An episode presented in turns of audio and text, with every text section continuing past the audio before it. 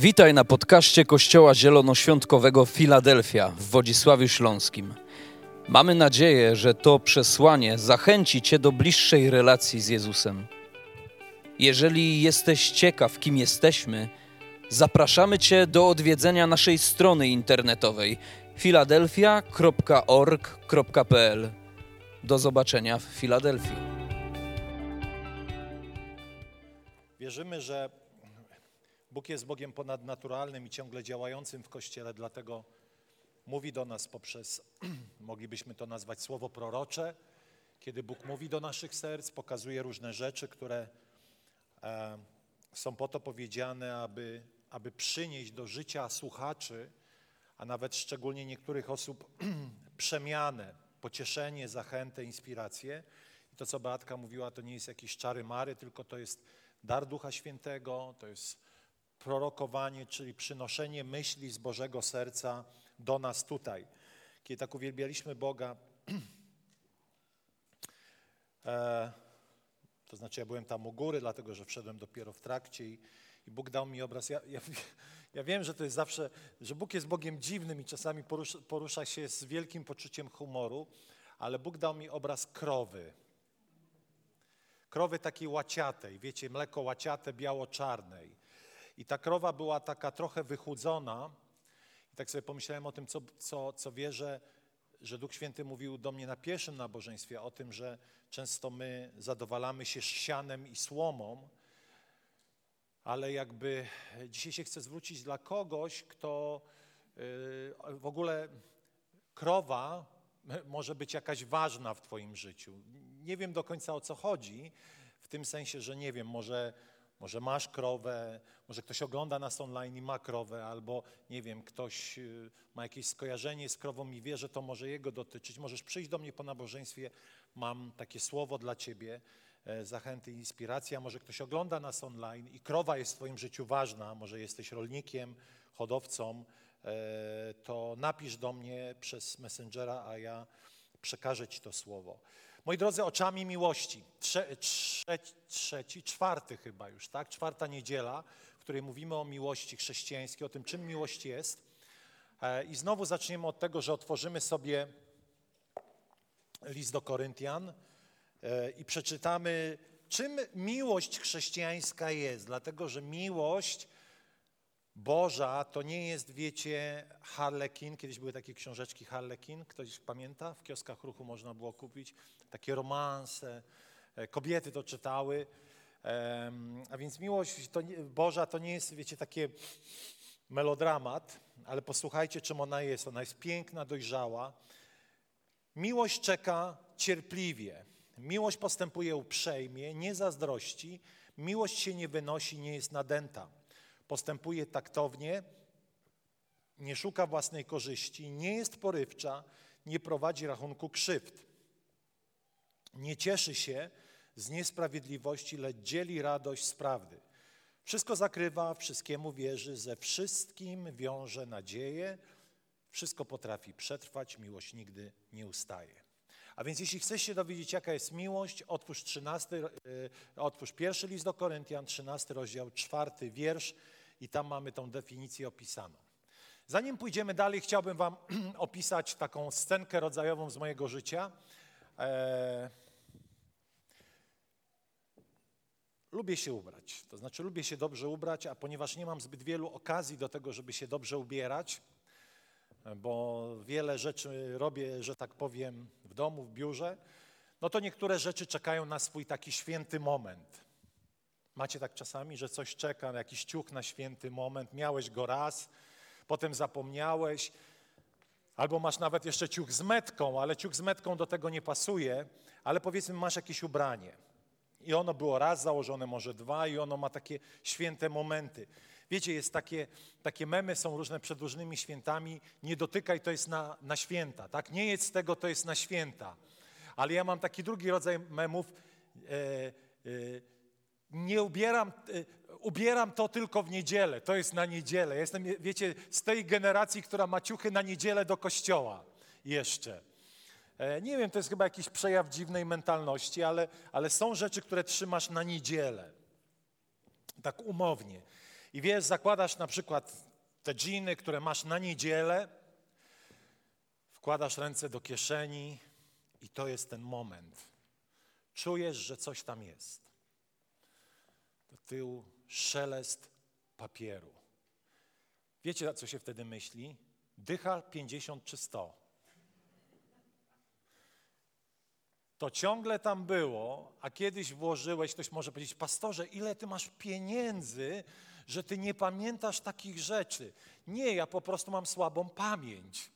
I kiedy ten moment jest, to właśnie czuję tą euforię, że to jest mój dzień, że moje właśnie finansowe kłopoty się skończyły, bo tam jest jakiś banknot.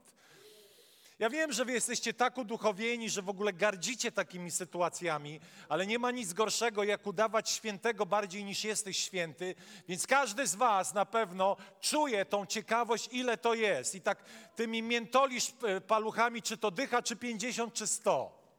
Wyciągasz tysiąc zwitek. Nie, żartuję, ale kiedyś miałem taką okazję, zostawiłem kopertę, którą dostałem gdzieś jako ofiarę i przypomniałem sobie przed praniem.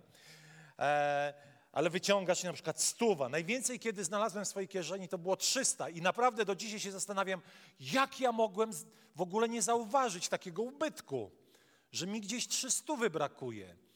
A wiecie, ja dlaczego o tym mówię? Dlatego, że w naszym duchowym życiu też jest tak, że my jesteśmy nieświadomi tego, co posiadamy.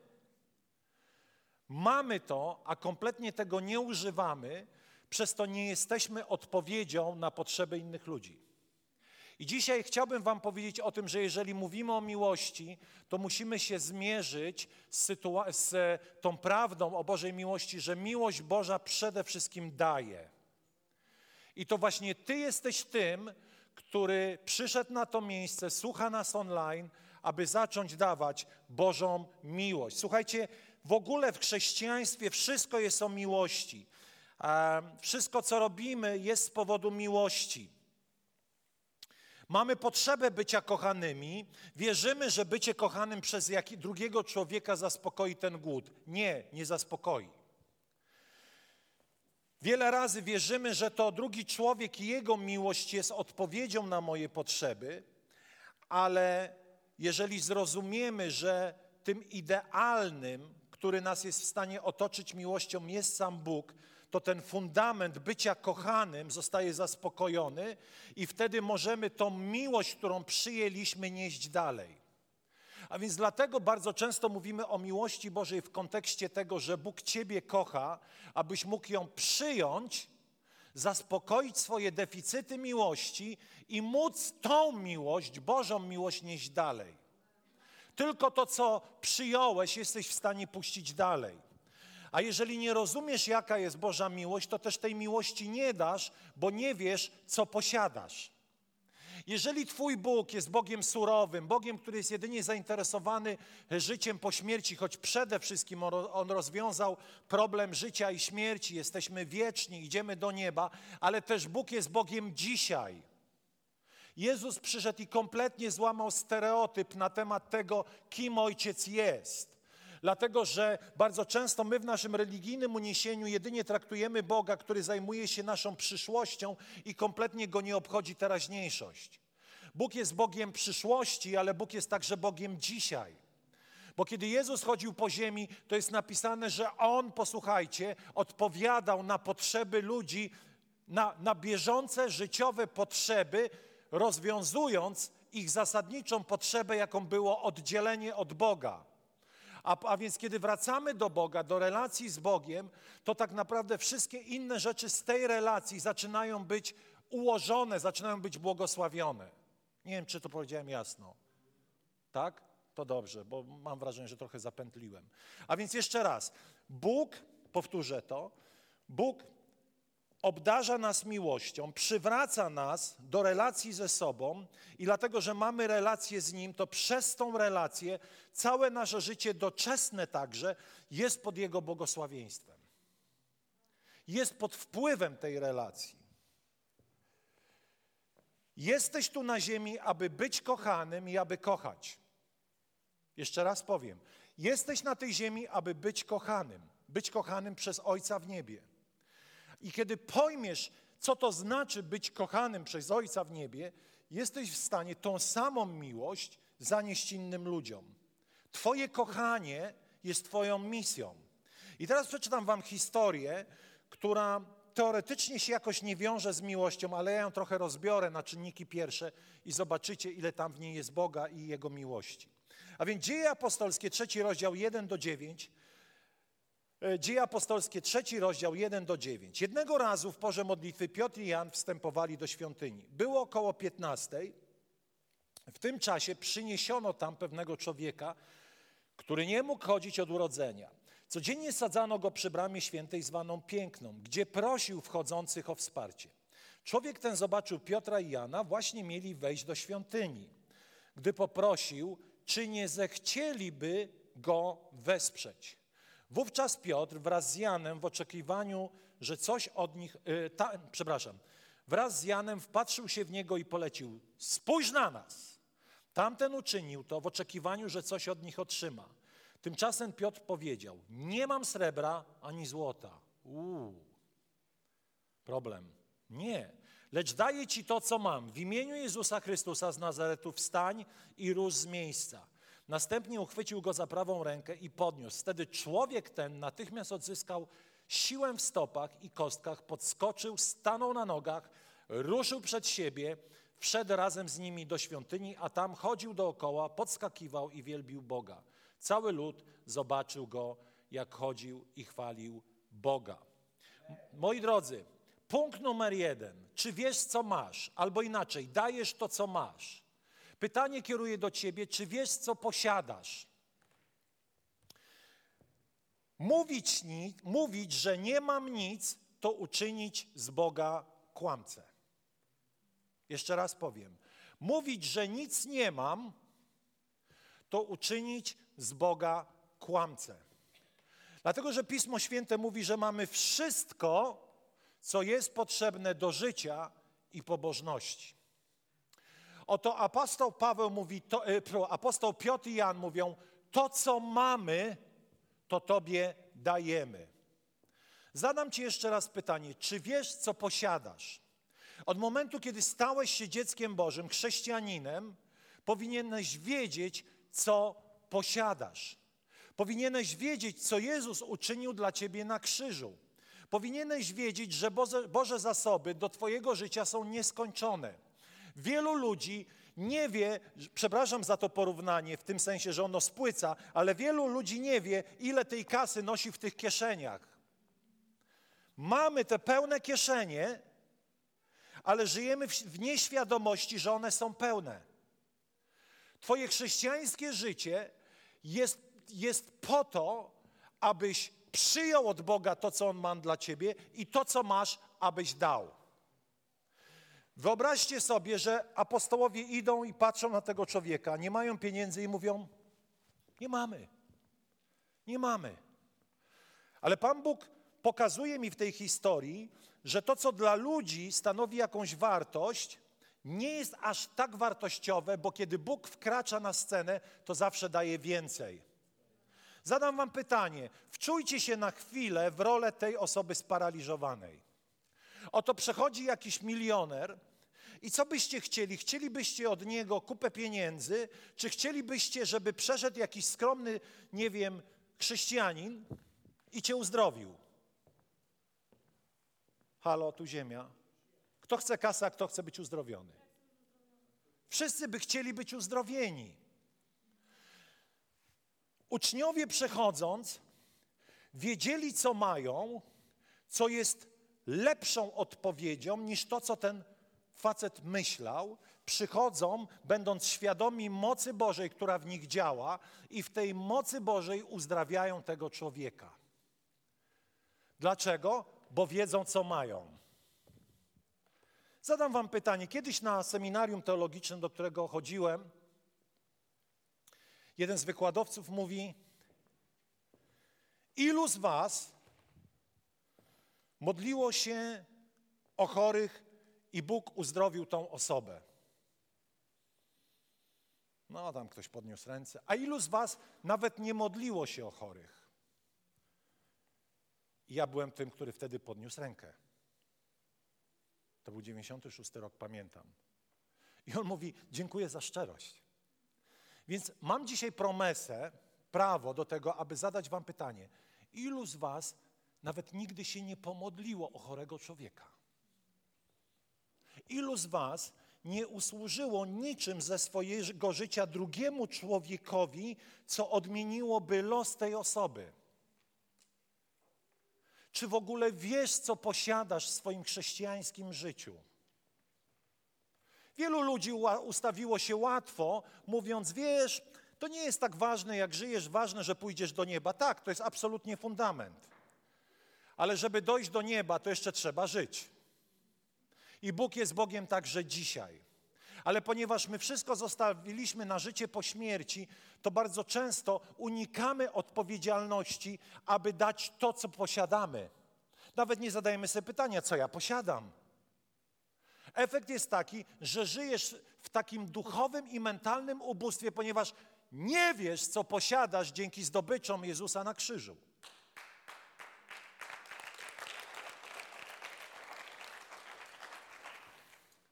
A więc Bóg mówi, że masz. Ty mówisz, że nie masz. Nie mam nic, co bym mógł dać. Mieciu Szczęśniak śpiewa taką piosenkę. Ona dobrze brzmi, ale ona w ujęciu ja jako człowiek nie mam nic, co Bogu mogę dać. Chociaż mogę mu dać swoje uwielbienie. Proste. Mogę mu dać swoje posłuszeństwo. Prawda? A więc w sumie mam co Bogu dać. Ale wielu ludzi mówi: Panie, ja nie mam ci co dać, ty masz wszystko. Wiecie, daj mu swoje serce, a otrzymasz wszystko, co potrzebujesz, dawać innym ludziom, co ty potrzebujesz i potrzebujesz dawać innym ludziom. A więc nie mów, że czegoś nie masz, ponieważ Biblia mówi, że masz wszystko.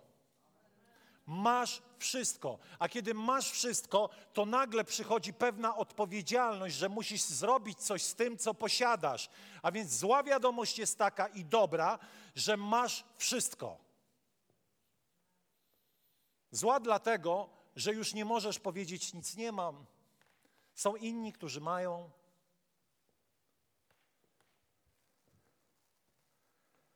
Jeśli chcemy kochać drugiego człowieka, to miłość chrześcijańska wiąże się z osobistą stratą i poświęceniem.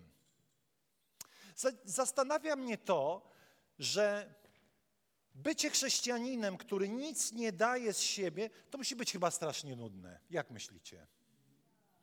To jest strasznie drętwe. Ale czemu tak żyje wielu z nas?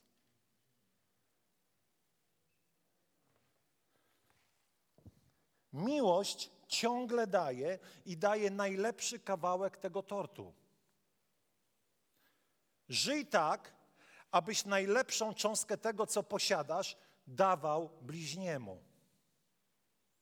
Gorszą cząstką były pieniądze. Dlatego sparaliżowanego. Dla nas, może dla wielu z nas, może by były lepszą cząstką. Ale on przychodzi i mówi: To, co mam, a mam coś znacznie więcej niż ty myślisz, że potrzebujesz. Masz znacznie więcej niż ludzie wokół ciebie myślą, czego potrzebują.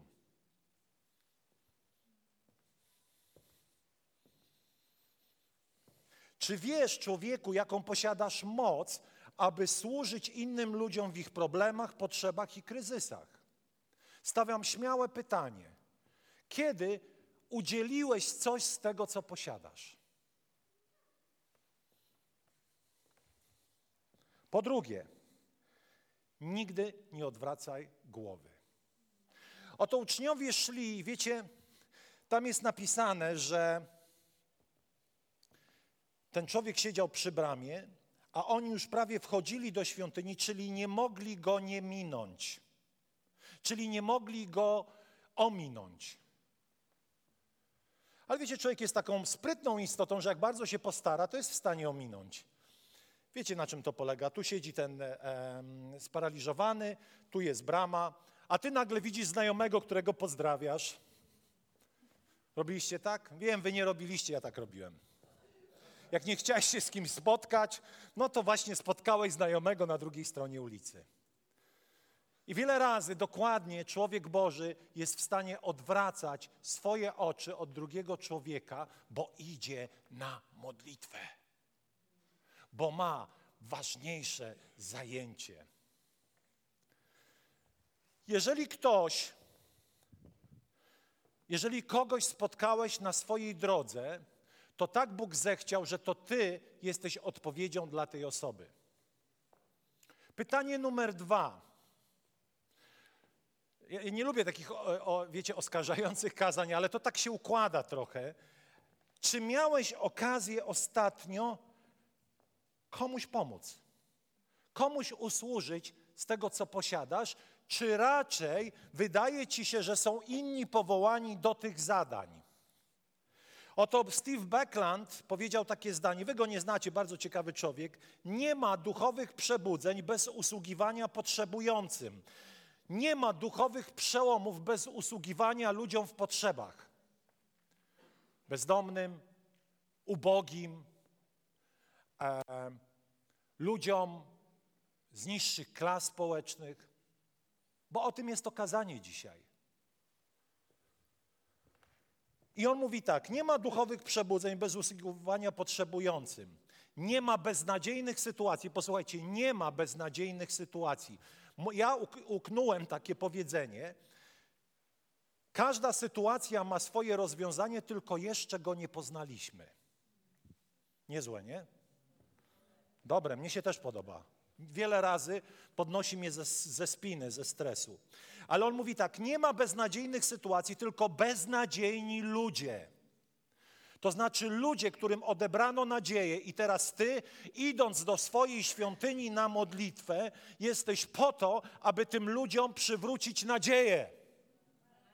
Jesteś człowiekiem nadziei, ale żeby być człowiekiem nadziei, to musisz rozumieć, że ty masz nadzieję, że ty jesteś tym, który jest w rękach troskliwego Ojca i zawsze jest rozwiązanie, chociaż go może jeszcze nie poznałeś.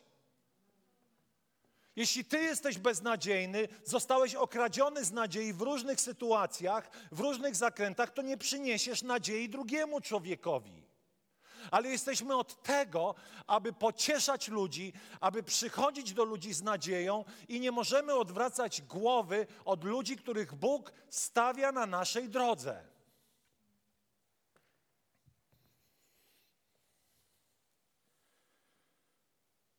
Jeżeli jest jakiś obszar mojego życia, który nie błyszczy nadzieją, to jest pod wpływem kłamstwa.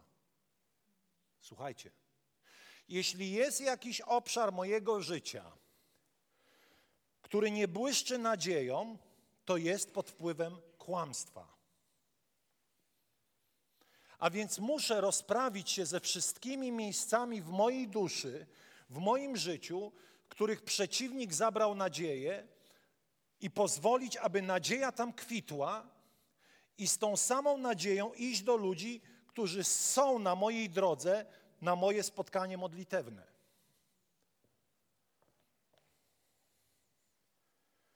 Kiedyś do pewnego pastora przyszedł jego członek jego kościoła i mówi: Pastorze, mam ubogiego sąsiada. Niech kościół coś z tym zrobi. A pastor odpowiada: Właśnie zrobił. Posłał ciebie. Amen. Właśnie zrobił. Posłał ciebie. Ponieważ mamy wszyscy dostęp do Boga, to wszyscy mamy dostęp do Jego zasobów. Nie chcę powiedzieć, że masz z domu zrobić ośrodek dla osób bezdomnych, ale chociaż wspieraj ośrodek dla osób bezdomnych w sposób praktyczny. Może masz ubogiego sąsiada, nie jesteś w stanie go utrzymywać, ale co jakiś czas chociaż symbolicznie czy w jakiś sposób aktywny okaż temu człowiekowi wsparcie.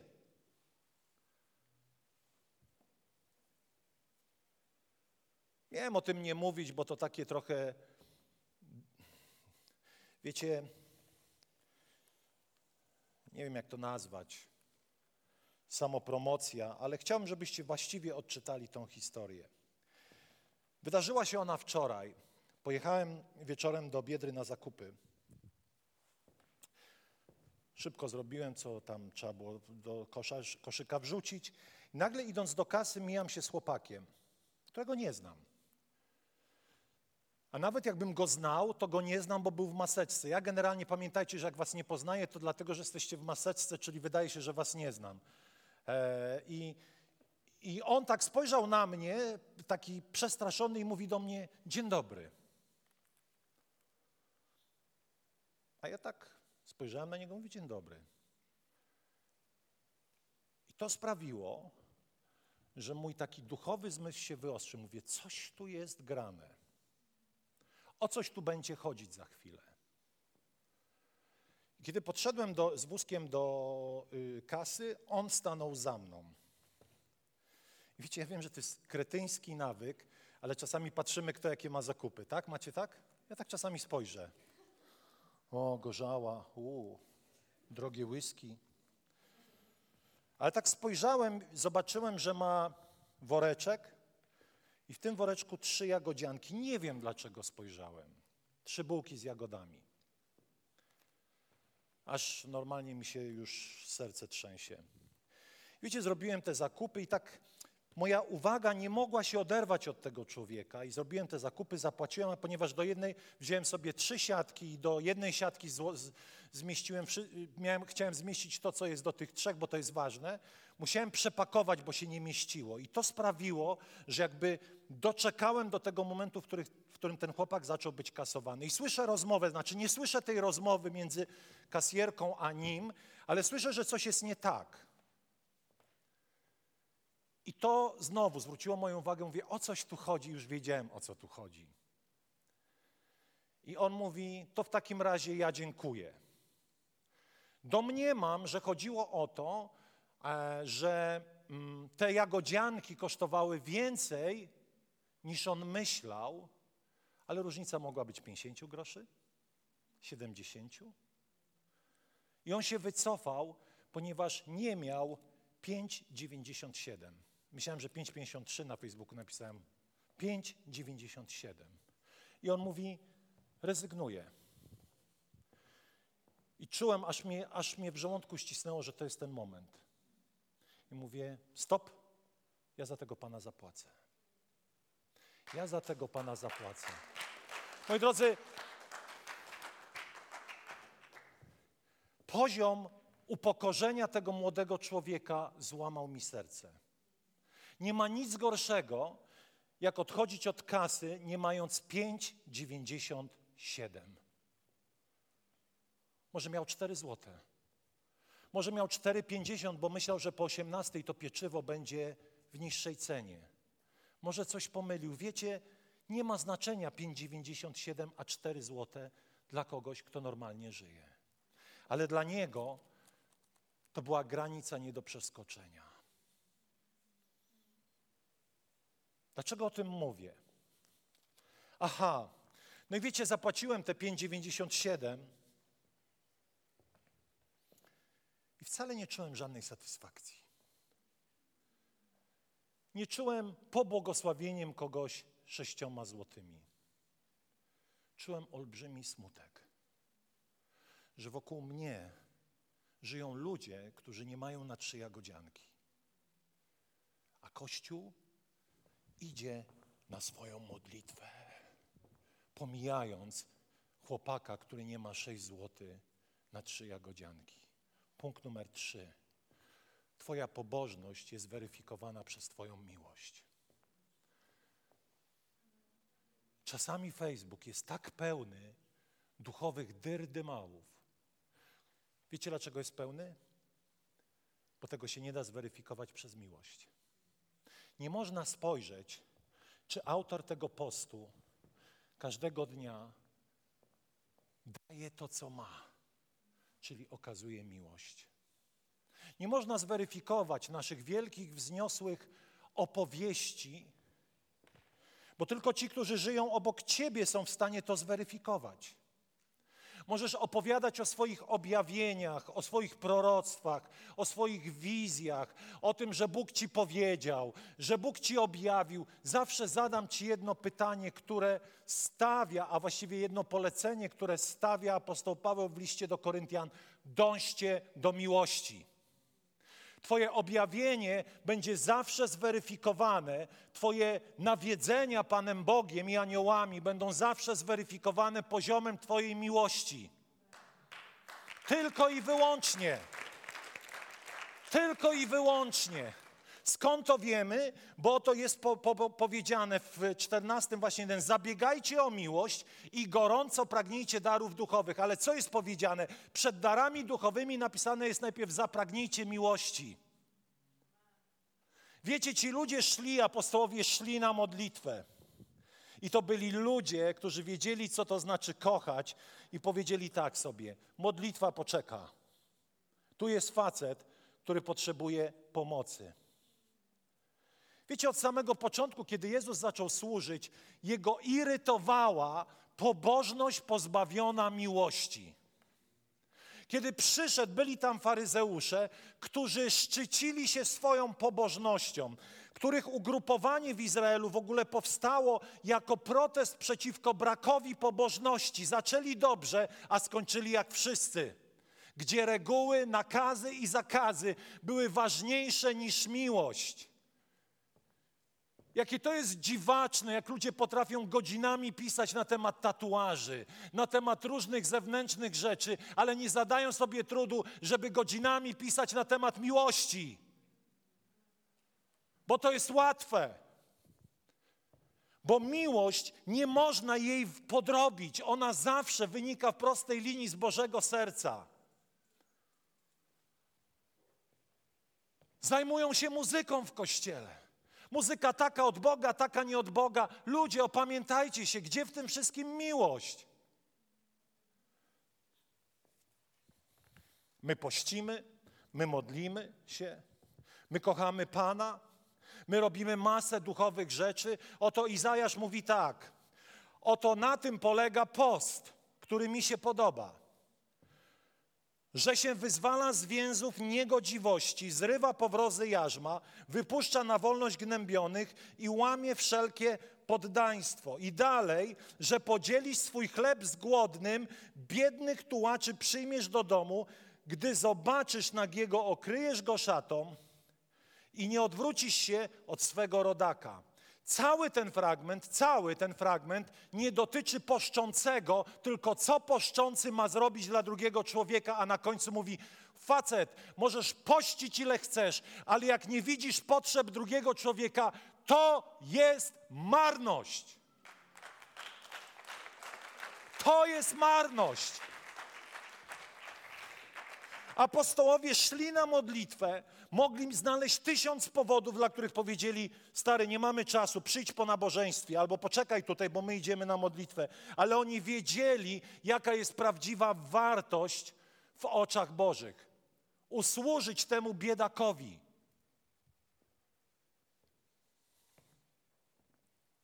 Cała pobożność bez miłości nie ma wielkiego znaczenia.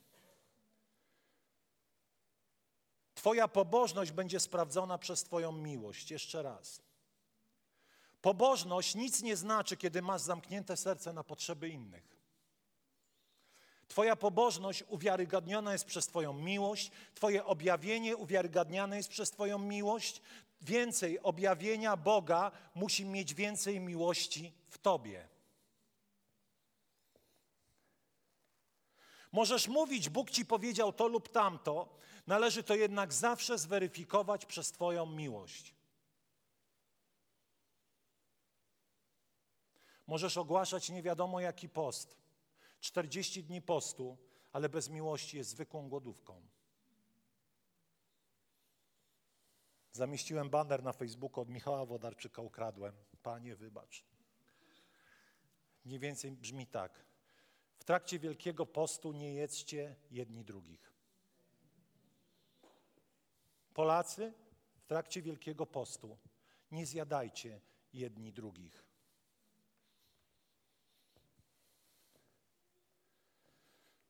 Oto list do Koryntian mówi: szukajcie miłości, zabiegajcie o miłość.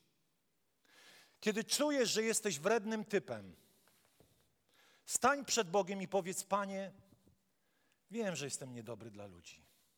Wiem, że ich ranię. Wiem, że nie potrafię ich kochać.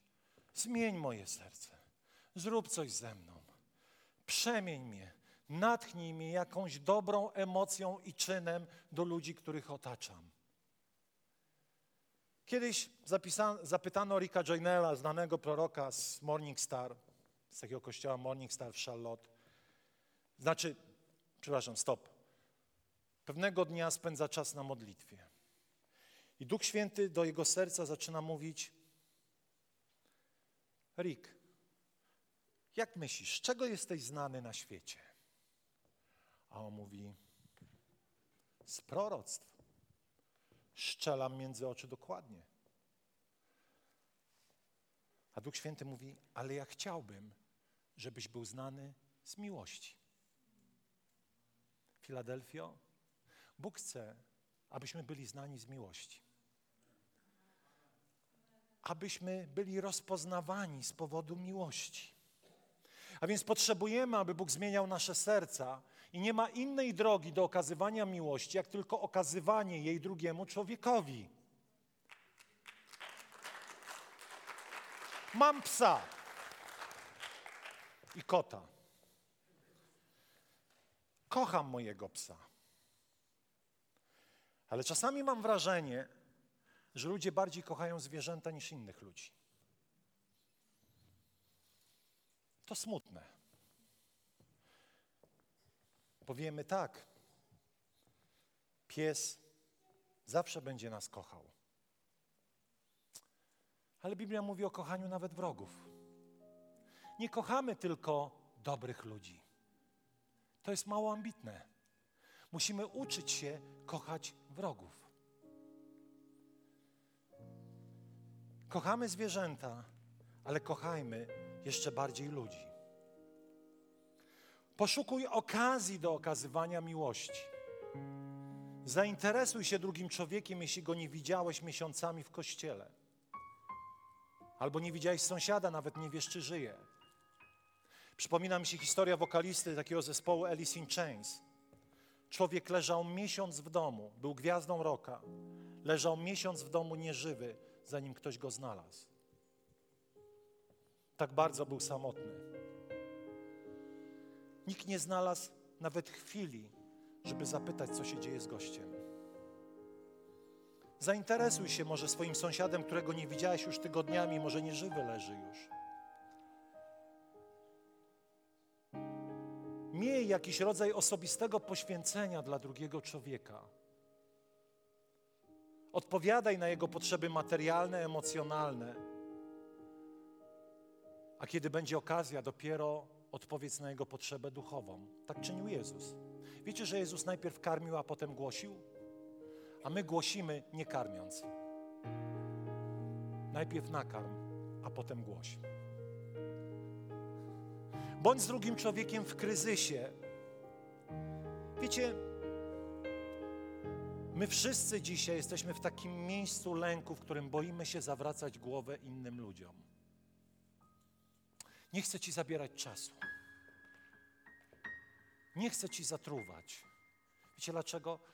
Bo my zostaliśmy ogarnięci tym obłędem współczesnego świata, w którym nikt dla nikogo już nie ma czasu.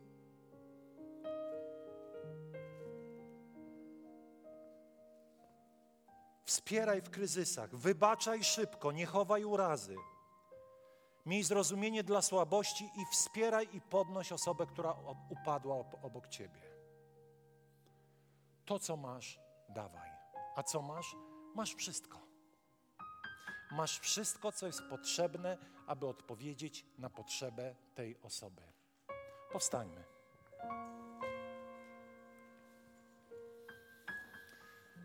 Czasami to będą wielkie poświęcenia, a czasami to będzie 5,97, które przyniesie realną różnicę.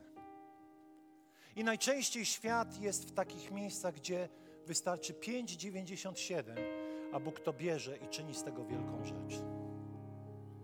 Ktoś pod komentarzem, kiedy opisałem tą historię, mówi: Wierzę, że tato upomni się o tego człowieka i jeszcze go spotkasz. Niczym innym nie marzę. Aby moje 5,97 zapadło w pamięci tego człowieka, który zacznie myśleć, co to był za gość, co on zrobił zapłacił za moje drożdżówki.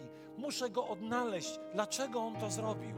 Wiecie, wybiegłem na parking, ponieważ chciałem mu powiedzieć, dlaczego, dlaczego to zrobiłem. W ogóle Biedronka to jest takie miejsce, to już jest trzecia czy czwarta historia, której różne akcje się dzieją. Kiedyś podeszła do mnie dziewczyna i mówi, wie pan co, nie mam na bilet i takie tam różne. I zaczęliśmy rozmawiać.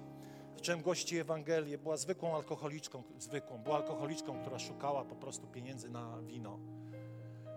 Ale co chcę powiedzieć? Chcę powiedzieć, nie odwracaj głowy bez względu na miejsce, w którym się znajdziesz i w którym jest jakaś potrzeba. Nie mów głupio, nie wypada. Wiecie, wszyscy na mnie patrzyli dziwnie.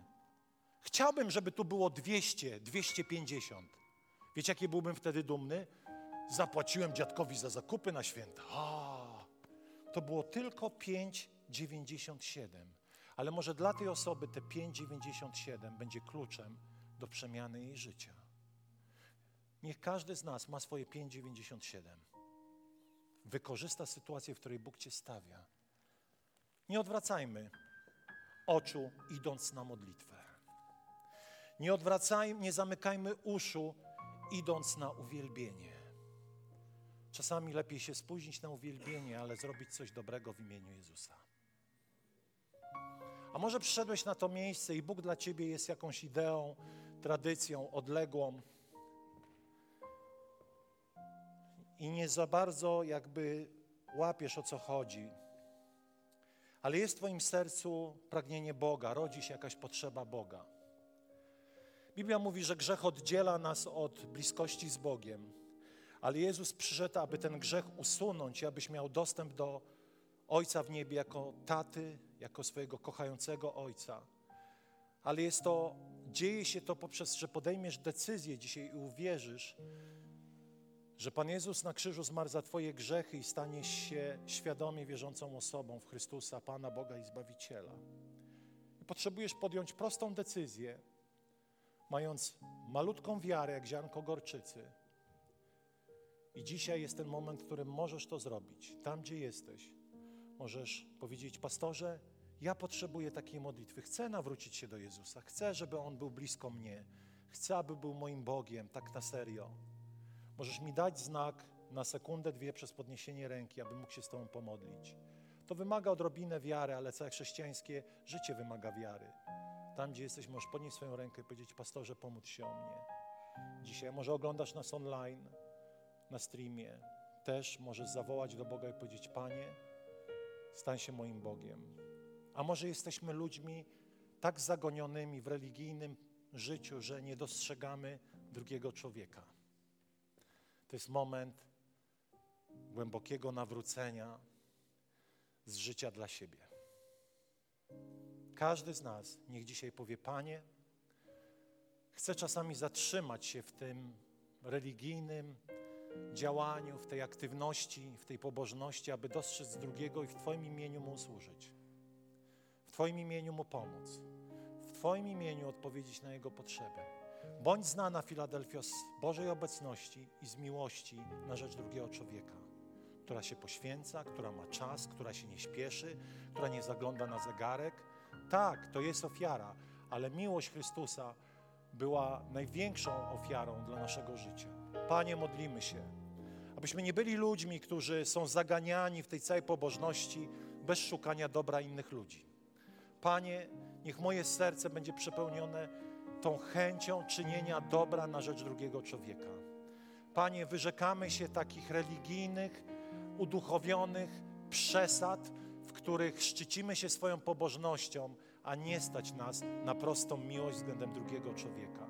Panie, chcemy czynić dobro, chcemy czynić dobrze na rzecz innych ludzi, służyć im tym, co mamy, a mamy wszystko.